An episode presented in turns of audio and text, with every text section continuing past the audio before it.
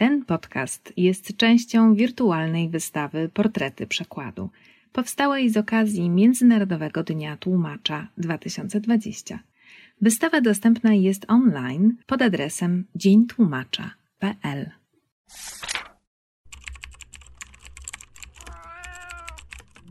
Na przykład podcast Stowarzyszenia Tłumaczy Literatury.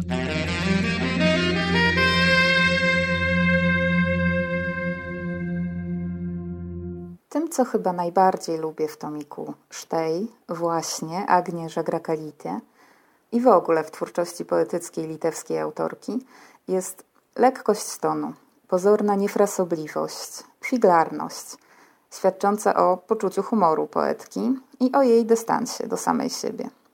Brak patosu, brak namaszczenia, brak koturnowości, brak sygnałów podpowiadających, że oto zostanie nam objawiona jakaś prawda o życiu, na przykład o naturze miłości, o dynamice relacji międzyludzkich, albo że oto staniemy się świadkami jakiegoś dramatu w skali mikro czy makro, albo że oto, jako obserwatorzy, uczestnicy albo króliki doświadczalne, weźmiemy udział w jakimś eksperymencie sprawdzającym granice języka, mechanizmy komunikacji, albo nasze wewnętrzne systemy łączenia konkretów z abstraktami, jakieś nasze wewnętrzne systemy przetwarzania danych. Nic z tych rzeczy. Wiersze Agnieszka Grakality sprawiają wrażenie, jakby pisały się same, jakby autorka szła na żywioł. Mamy wrażenie gęstości, bogactwa, obcowania z nieposkromioną i niepokorną wyobraźnią. Technikę poetycką Agnieszka Grakality nazywam na swój własny użytek precyzyjną asocjacyjnością. Chociaż pewnie mogłoby się wydawać, że to określenie jest wewnętrznie sprzeczne. Precyzję łączymy chętniej z dyscypliną logiki, ciągów przyczynowo-skutkowych, a nie z nieuchwytnością skojarzeń. Ale w wierszach Agnieszka Grakality chyba tak to właśnie działa.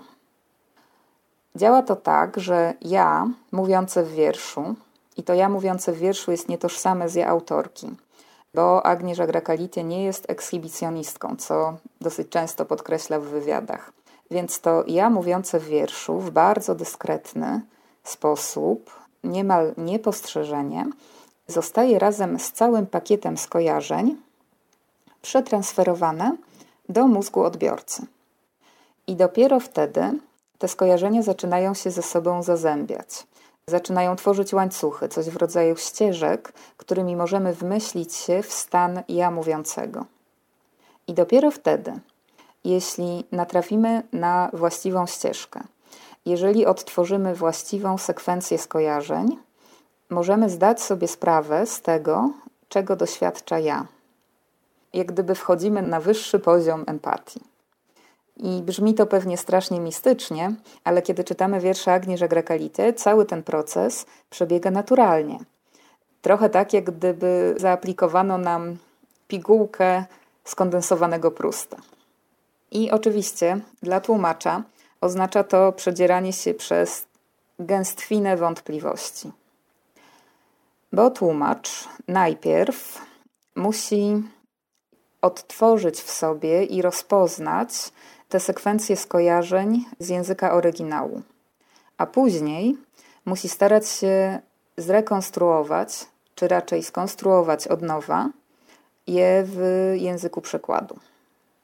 Podzielę się z Państwem wierszem, z którym miałam dość duży kłopot. Wiersz jest na pozór niewinny i wydawałoby się dosyć prosty. Ale ja błąkałam się po wyobraźni Agnie, nic nie chciało mi się szczepiać. Żadne wrażenia zmysłowe nie zazębiały się z semantyką. Plan kosmiczny rozjeżdżał się z urbanistyką. Poczucie czasu, zabijanie potworów kłóciło się z kulinariami. Wreszcie do mnie dotarło, że to, co się dzieje w tym wierszu, to takie dosyć proste, chciałoby się nawet powiedzieć dosłowne, rozwinięcie pierwszego wersu.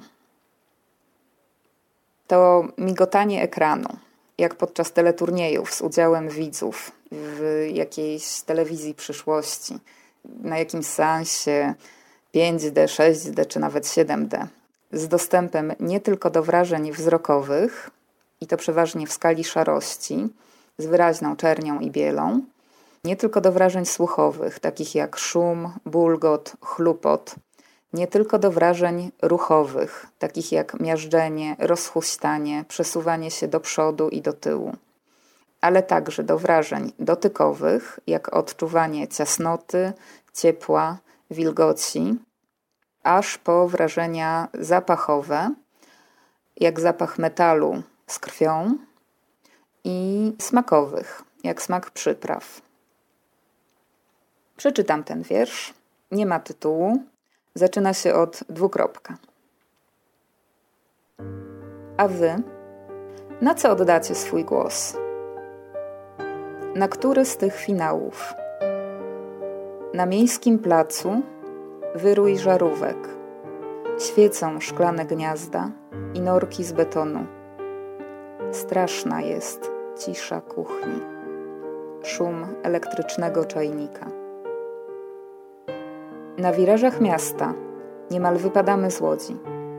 Dłoń nocy, zaplamiona jak tarcza pełni w biały dzień, nas wyławia. Wyrwać się z matni, przycisnąć przez najdrobniejsze oczko. Niech tylko mignie zmierzch, a już rwiemy naprzód przez samo południe nocy. Już nami chlusta i wsysa, z powrotem wypluwa i wsysa i kryształowy cień struny. Oto jest granica. Ani czerń, ani biel. Czysta cisza. Siwiejący włos. Błyszczą szklane gniazda. Kwitną diody betonowych nor. Spójrz, to my.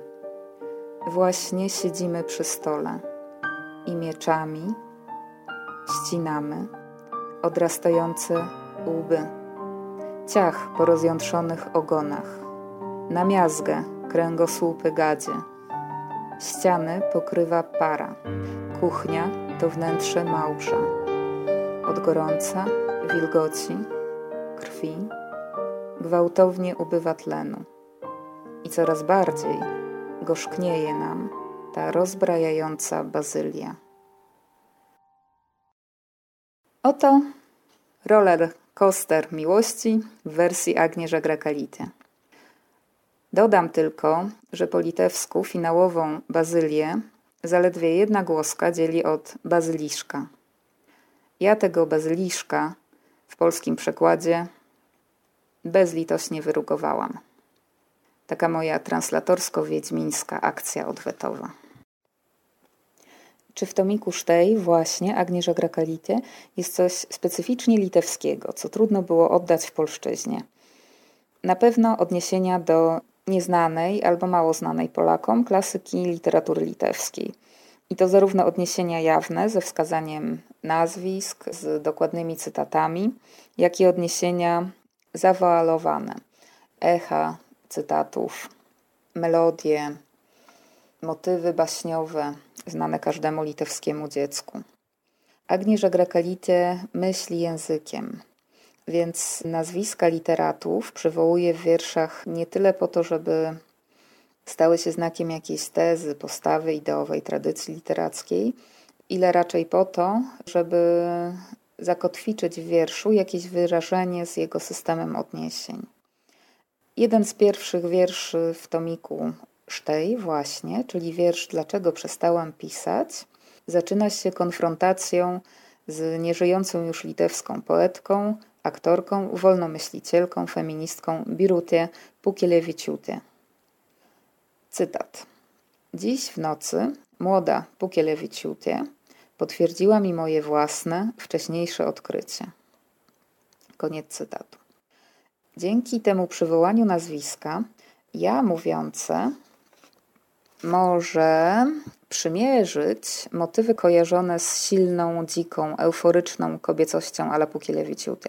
Sprawdzić, czy wyrażenia sprzed półwiecza, a nawet ponad półwiecza, nadal pomieszczą współczesne upojenie miłością, a może uniwersalne upojenie miłością.